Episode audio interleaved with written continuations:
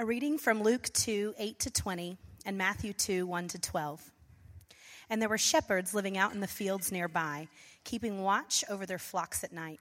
An angel of the Lord appeared to them, and the glory of the Lord showed around them, and they were terrified. But the angel said to them, Do not be afraid. I bring you good news that will cause great joy for all the people. Today, in the town of David, a Savior has been born to you. He is the Messiah, the Lord. This will be a sign to you. You will find a baby wrapped in cloths and lying in a manger. Suddenly, a great company of the heavenly host appeared with the angel, praising God and saying, Glory to God in the highest heaven, and on earth peace to those on whom his favor rests. When the angels had left them and gone into heaven, the shepherds said to one another, Let's go to Bethlehem and see this, the thing that has happened, which the Lord has told us about. So they hurried off and found Mary and Joseph and the baby who was lying in the manger. When they had seen him, they spread the word concerning what had been told them about the child, and all who heard it were amazed at what the shepherds said to them. But Mary treasured up all these things and pondered them in her heart. The shepherds returned, glorifying and praising God for all the things they had heard and seen, which were just as they had been told. After Jesus was born in Bethlehem in Judea, during the time of King Herod, Magi from the east came to Jerusalem and asked, Where's the one who has been born king of the Jews? We saw his star when it rose and have come to worship him. When King Herod heard this, he was disturbed, and all Jerusalem with him. When he had called together all the people's chief priests and teachers of the law, he asked them where the Messiah was to be born. In Bethlehem, in Judea, they replied, for this is what the prophet has written. But you, Bethlehem, in the land of Judah, are by no means least among the rulers of Judah. For out of you will come a ruler who will shepherd my people Israel. Then Herod called the Magi secretly and found out from them the exact time the star had appeared. He sent them to Bethlehem and said, Go and search carefully for the child. As soon as you find him, report to me, so that I too may go and worship him. After they had heard the king, they went on their way, and the star they had seen when it rose went ahead of them until it stopped over the place where the child was. When they saw the star, they were overjoyed. On coming to the house, they saw the child with his mother Mary, and they bowed down and worshipped him. Then they opened their treasures and presented him with gifts of gold, frankincense, and myrrh. And having been warned in a dream not to go back to Herod, they returned to their country by another route. The word of the Lord.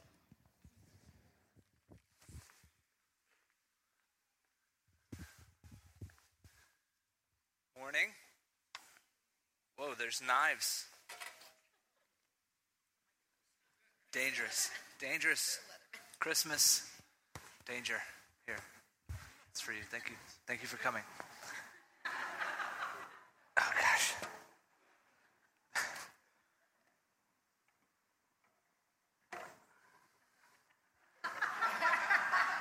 We're killing it. I'm killing it.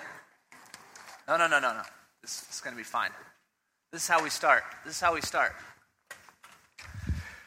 I, I want to open with a very crucial question this morning. Uh, we want these sermons during Advent to be practical. And so, uh, how do you decide during the holiday season what movies to see?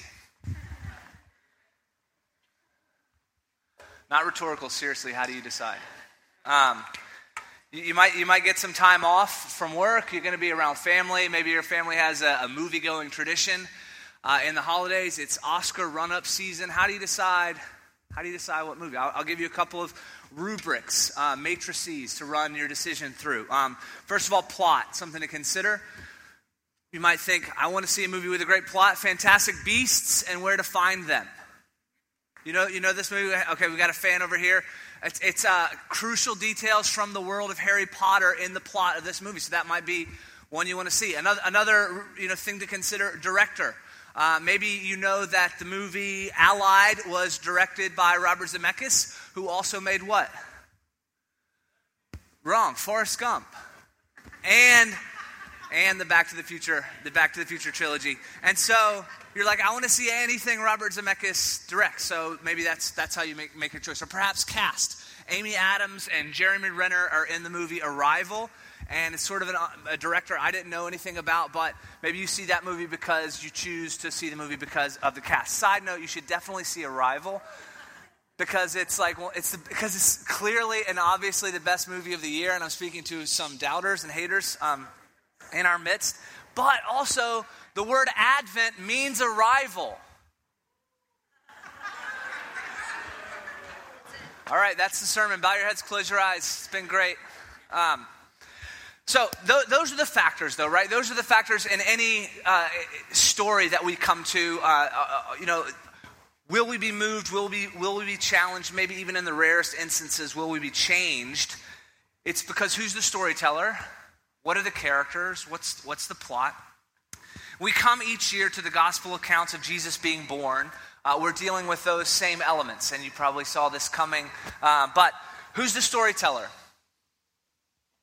Well, I believe God, uh, through the gospel writers, is, te- is telling this, this, uh, this story. So, what, what, what is the plot?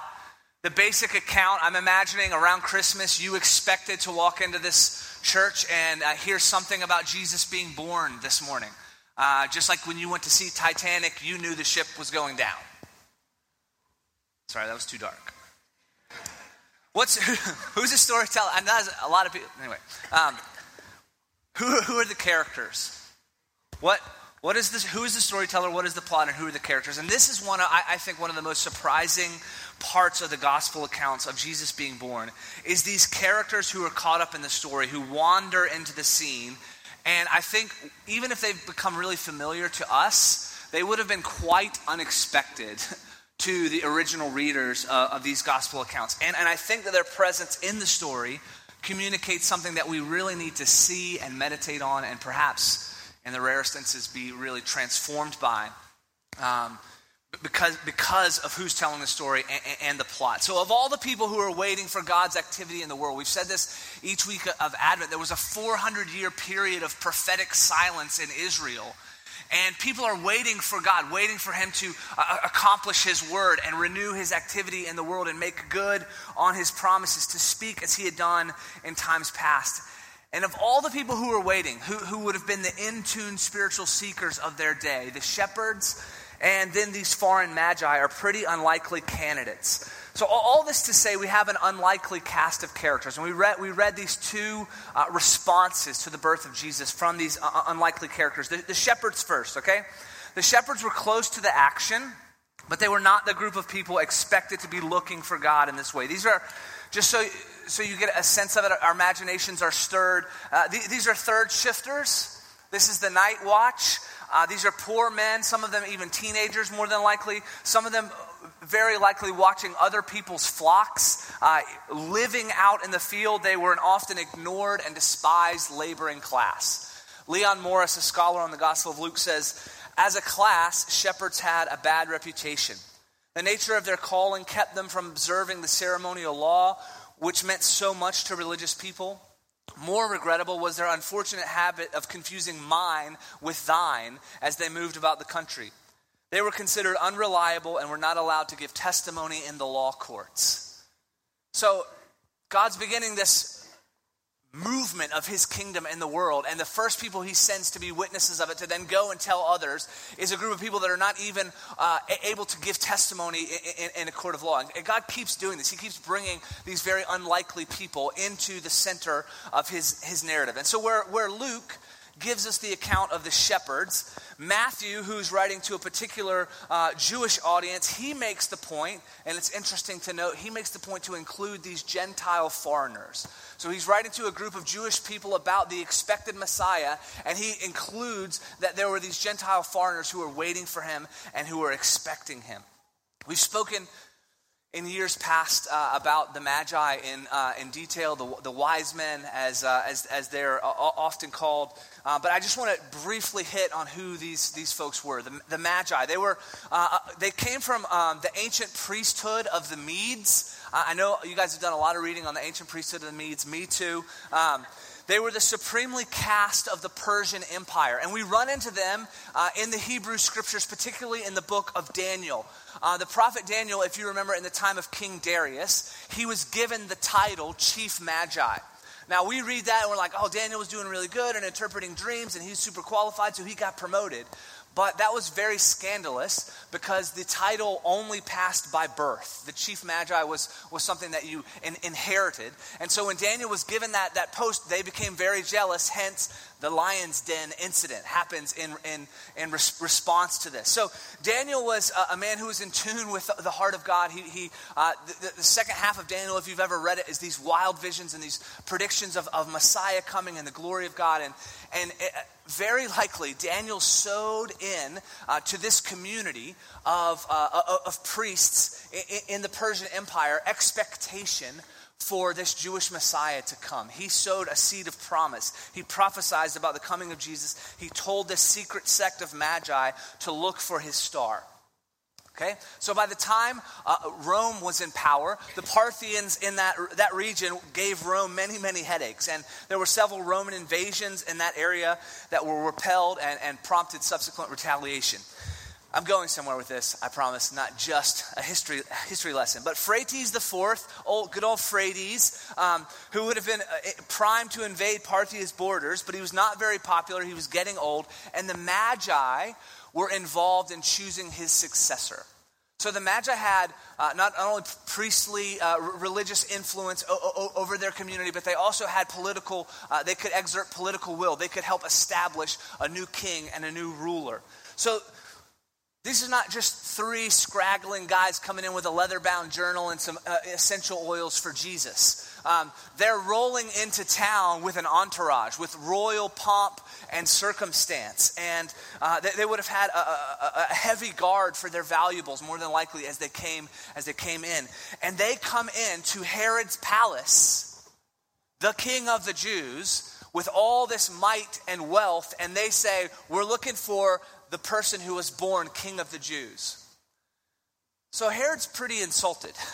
And uh, he, he, he, tries to p- play nice with them, and you can see a forced smile come on his face in the, in the story.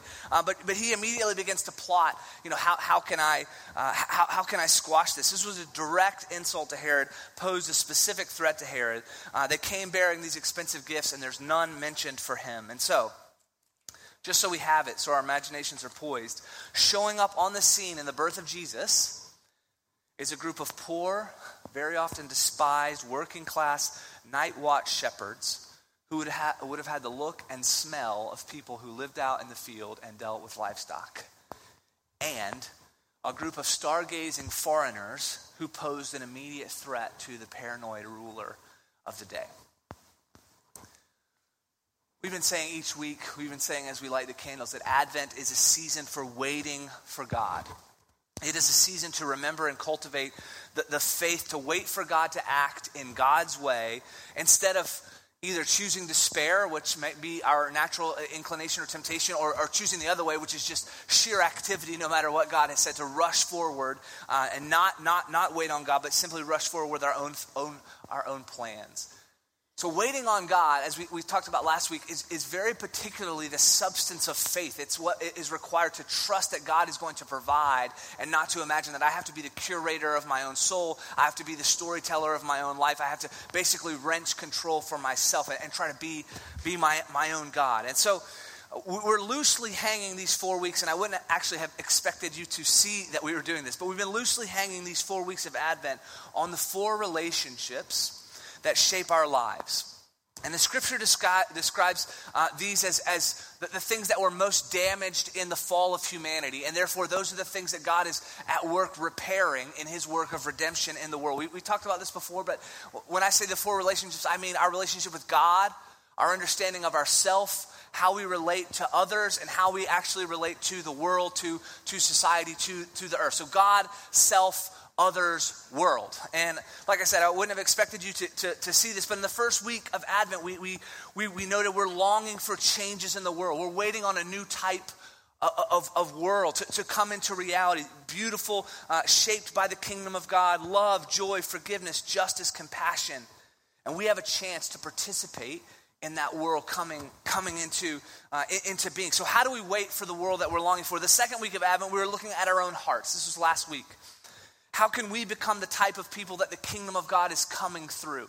The type of people who are like John the Baptist, who, whose whole entire life is shaped around the expectation of, of lifting up Jesus, of, of being able to recognize the moment when it happens and say, There it is. That's a glimpse of the kingdom of God. That's what it looks like. There's forgiveness in action, there's compassion being demonstrated, there's radical loving generosity, there's, there's, a re- there's reconciliation at work, and be the people who can, who can see it and call it out and say, There it is. There's the kingdom of God. How do we, how do we become those people? This week we're looking at, at, at others.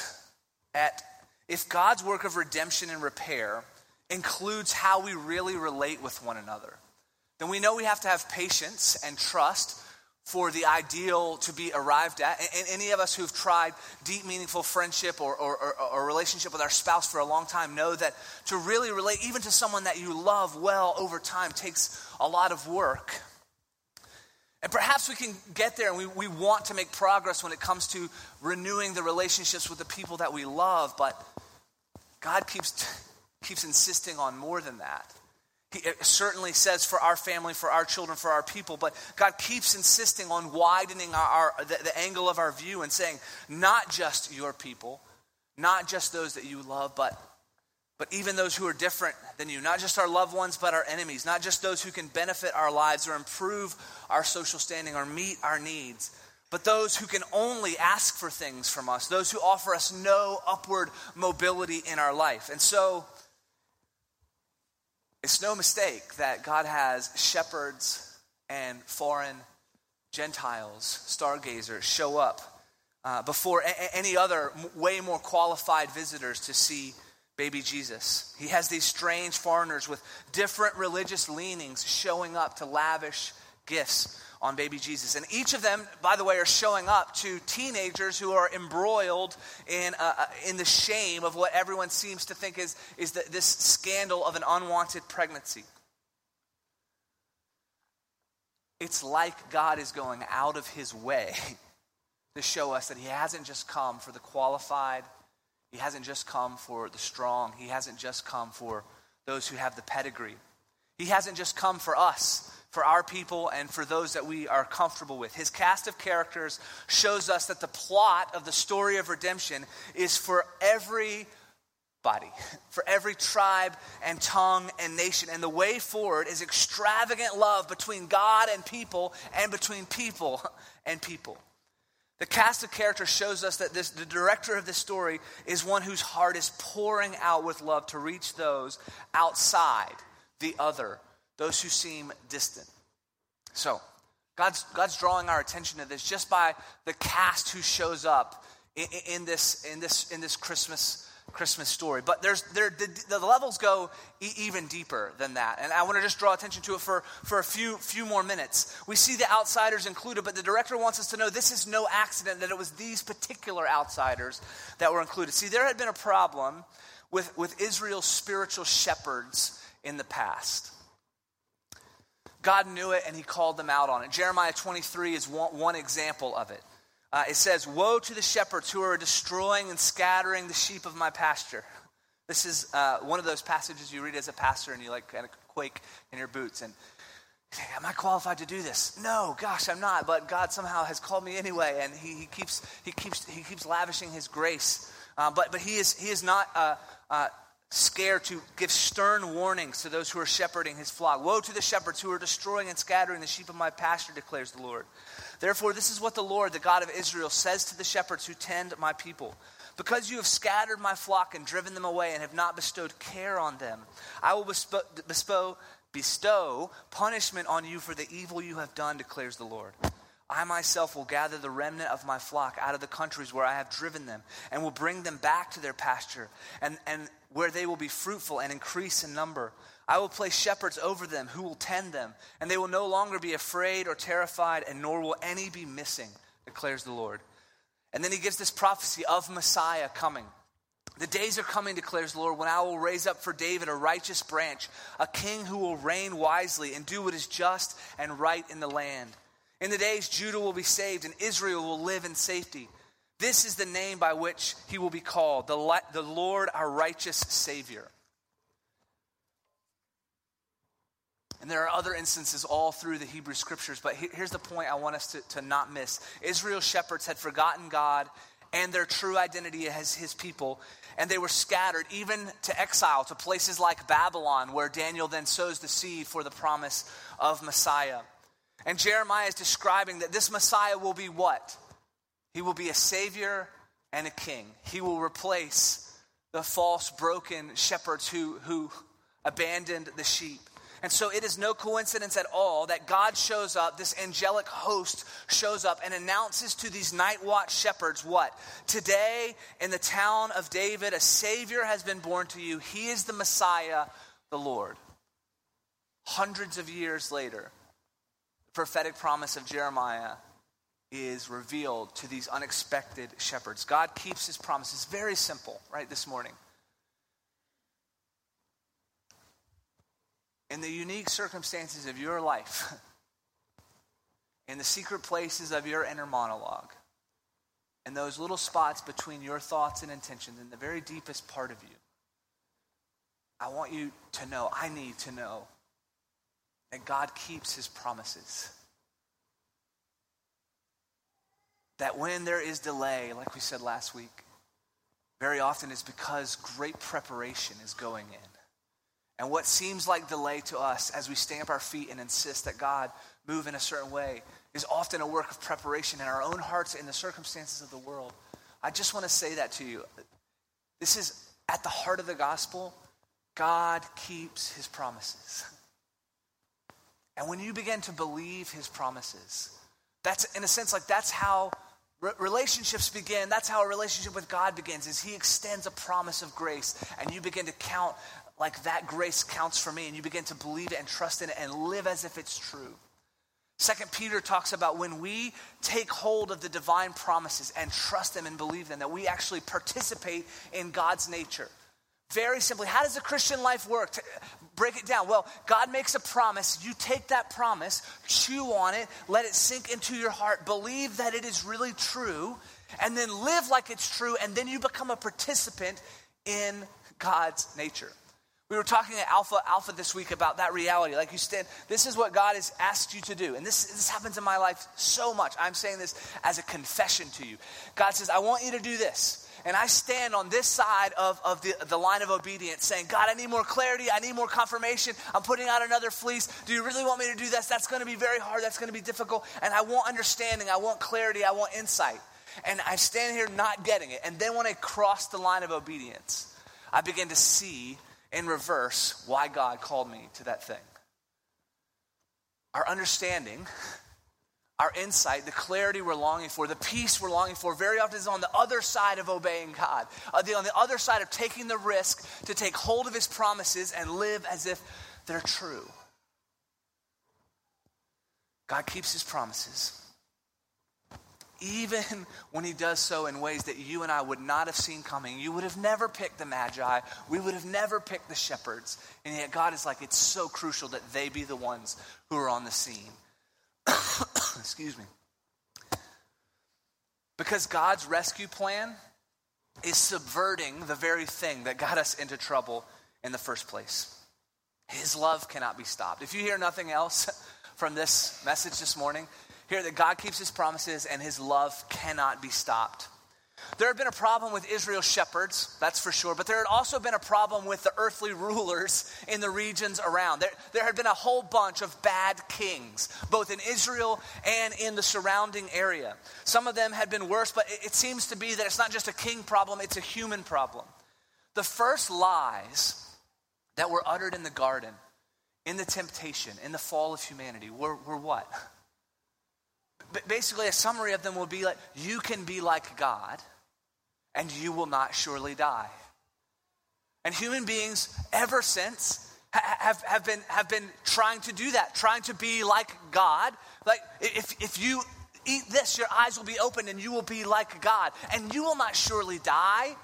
And, and we've been after that, right? We've been after lasting, staying power, making our lives into a legacy, being, being the ones in control of our, of our own story ever since. These are still the, the deceptions that haunt our story. You might be thinking of your own example, but just in the rulers, just around the immediate area, Phraates, our buddy, the fourth, Phraates the fourth, was a mighty warrior. He led a powerful force. Herod had schemed with Rome to get his power. He had been installed by the mightiest empire in the world. And he was so desperate to hold his claim to power that he ordered a genocide after Jesus was born. Augustus, the, the, the, the, the Caesar of Rome, was claiming his own divinity as the Son of God. My father Julius has died, and I saw a comet that was him going into heaven. I am the Son of God. This is the advent that the world was celebrating at the time. But here's the thing Phraates the Fourth would be replaced, would fall into obscurity. I'm betting you didn't know about Phraates the Fourth very much before you came in here this morning. Herod was go, would go insane in the next decades and, and die a, a horrific paranoid death and be replaced. And I love what N.T. Wright says about Caesar Augustus. Augustus never heard of Jesus of Nazareth. But within a century or so, his successors in Rome had not only heard of him, they were taking steps to obliterate his followers. Within just over three centuries, the emperor himself became a Christian. God was beginning an entirely new way. the lies that had been sown all the way back in the garden that have led us to be our own shepherds and to be our own kings, that have broken our relationship with God with our understanding of ourselves, our very identity is, is, is fractured, and we're, we're constantly needing to receive a name from someone else, to be affirmed by, by someone else. The thing that we're meant to get from God, it strains our relationship with others and even the very the, the world that we are in. But God was doing something new. He was coming to be the good shepherd, coming to be the king that the Magi were looking for. Out of Jesus' own mouth, just 30 years later, he says what? Familiar words from John 10. I am the good shepherd. The good shepherd lays down his life for the sheep. The hired hand is not the shepherd and does not own the sheep. So when he sees the wolf coming, he abandons the sheep and runs away. The wolf attacks the flock and scatters it. The man runs away because he's a hired hand and cares nothing for the sheep. I am the good shepherd. I know my sheep, and my sheep know me. Just as the Father knows me, and I know the Father. Don't rush past that.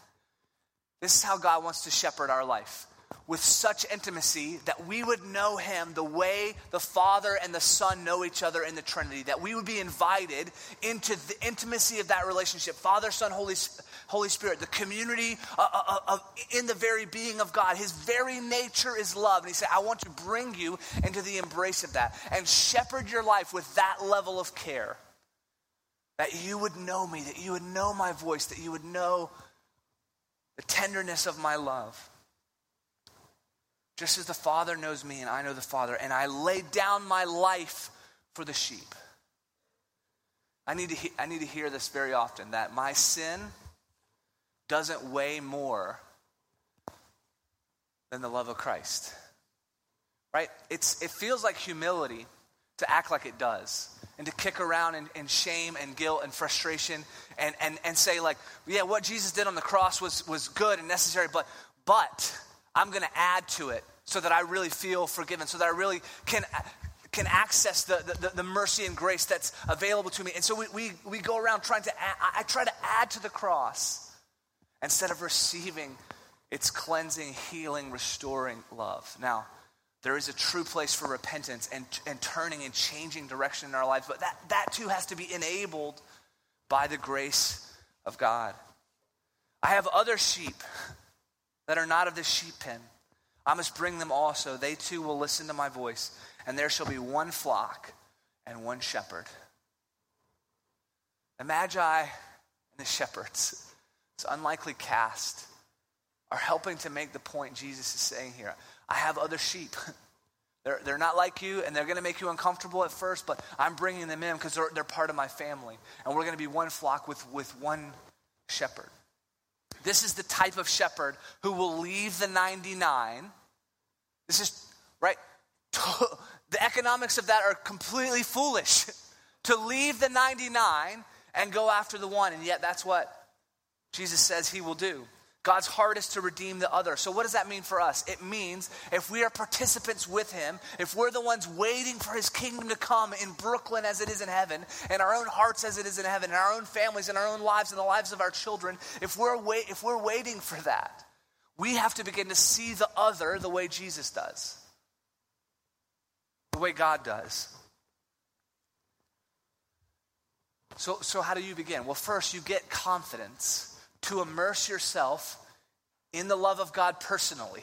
You, you believe the promises, and then you step in, you begin, you begin as a participant in the life of those promises. God literally cleanses you by the death of Jesus on the cross, what, what he, did, he did to cleanse our sin, and then he fills you up like a temple. He fills you with his very life, and then that, that, that's how you begin the journey of being a Christian is you take hold of the promise that what Jesus did, it wasn't just 2,000 years ago, it actually applies to my life and transforms me. And then you begin a process of being conformed into the image of Jesus by believing his promises, by letting him be your shepherd and be your king. So we immerse ourselves in God. We learn to love like he loves. We see the type of storyteller that he is, that he always delivers on his promises.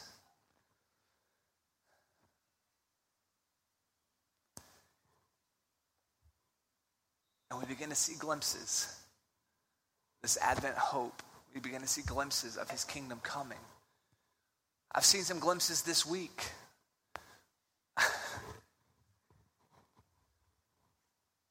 we are seeing in this text a culmination of promise. The threads of God's redemption are weaving together. Hebrews sort of uh, gives us a summary of, of this reality. In the past, God spoke to our ancestors through the prophets at many times and in various ways, but in these last days, He has spoken to us by His Son, whom He appointed the heir of all things, through whom also He made the universe. The Son is the radiance of God's glory, the exact representation of His being, sustaining all things by His powerful word. God had made all these promises to Israel, and here he is making good on them by bringing the exact representation of his glory into the world for us to interact with, for us, to us to hear from, to, to show us what the kingdom of God is like in his words, in his action, and then to demonstrate how to come into the kingdom of God by literally giving his life to bring us in.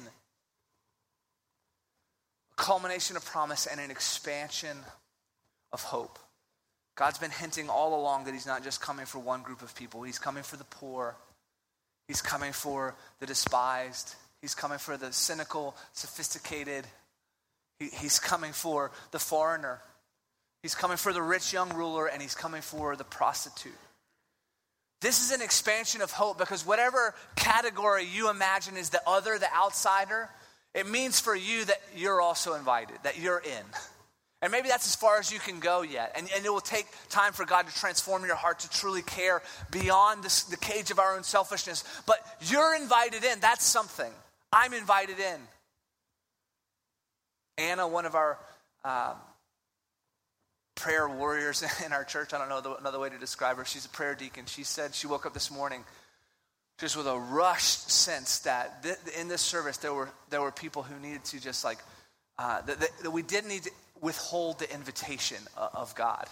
That some of you this morning actually need to receive an invitation from God and respond to it.